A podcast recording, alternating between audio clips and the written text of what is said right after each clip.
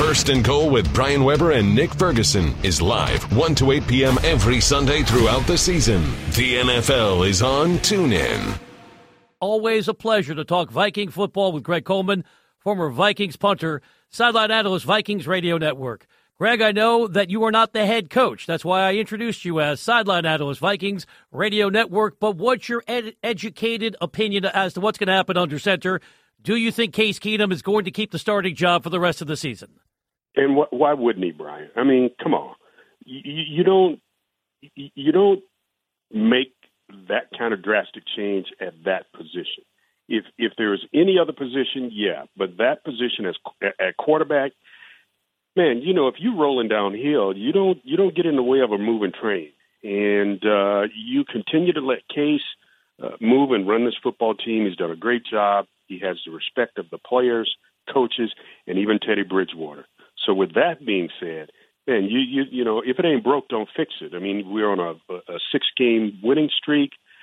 Uh, still have not played our best football. We beat a good fo- we beat a good football team today but still have not played a complete football game. So uh, I don't think there's much discussion. Um, I think there's no decision to be made. I, I think if there was a concern, there would have been a little bit of a, a Teddy Bridgewater sighting at the end of the game when the game was put away. We're playing at home, game well in hand. What better way to reintroduce Teddy to this, you know, to this Minnesota fan base than giving him, um, you know, a couple of minutes and and and giving Case the opportunity to get an ovation coming off. But I don't even think that's in Mike Zimmer's even even the the back of his mind right now. Uh, it's it's Case's team.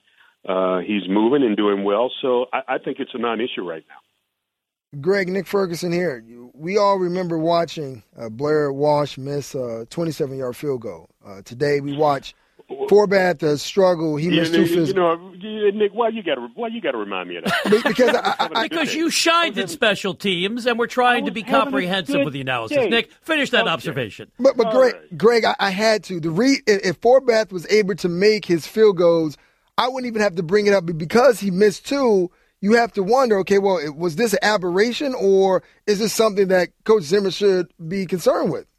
No, I don't think so. Uh, and, and as Brian mentioned, you know, I was a holder for a number of years, so I'm always observing. Uh, the first kick, he hit it perfectly. It just, you know, he was hoping for a draw. You know how you hit that little pitching wedge, you want a draw from 120 yards, and, you, and it stays straight. You know, you double cross yourself. That's what happened on the first one. The second kick, our, our long snapper, Kevin McDermott, had a stinger, so the second snap was a little bit short. Our holder, who's also the punter, uh, Ryan Quigley reached out to trap the ball, came back, missed the spot just a hair. As a result, the spot was off. That's why it was a line drive kick that hit the goalpost. So I'm not concerned about Kai Forbath at this point. He'd made 16 in a row up until today. Uh, I don't think Zimmer is overly concerned about it, or special teams coordinator Mike Priefer, nor is Kai um, you know, look at it, you know, talking with him after the game. Um, you know, he's got a mindset like a uh, like a relief pitcher. Okay, I missed that one. I gave up the home run. The next kick is the most important one, and to really hit that last kick to put the game away, that did wonders not only for his confidence but for the entire football team. So that that Blair Walsh issue, that wide left, uh, the two misses, uh, were erased. Now, is he going to get better and, and try to start another streak? Absolutely, but there's no reason to be concerned about Forbath. Talking Vikings with our friend Greg Coleman, sideline analyst, Vikings Radio Network. Greg, it feels like the golden age of wide receivers across the NFL. So many tremendous wideouts, but should the pride of Minnesota from Detroit Lakes, Adam Thielen, be getting more national attention? Well, I think as he continues to surprise a lot of other people. We're not surprised here. Somebody asked me the question the other day: What's what's different uh, with Adam Thielen? And I tell them absolutely nothing. When he got an opportunity to to make this practice squad years ago, he was doing those very same things. It was just a matter of time before he worked himself up to the active squad, into a starting position, and the rest is history.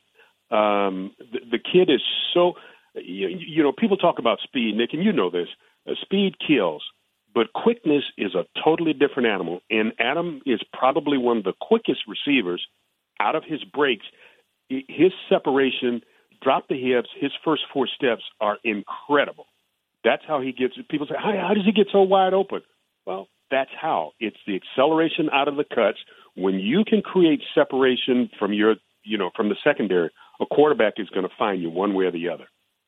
Greg Latavius Murray, you know, 95 yards and two touchdowns uh, on the day.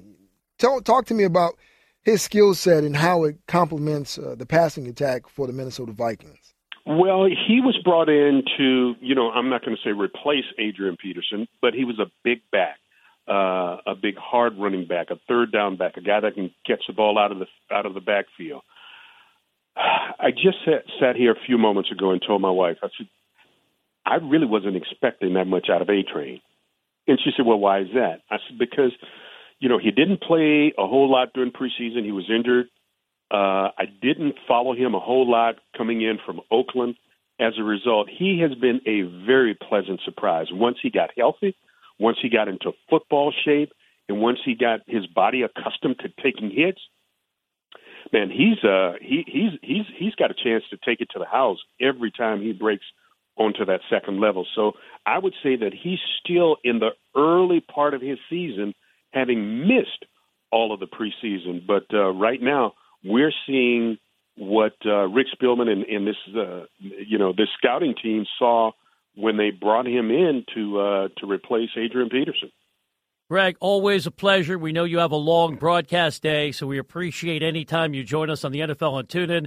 Enjoy your Thanksgiving. I know you'll be working as Minnesota matches up with Detroit.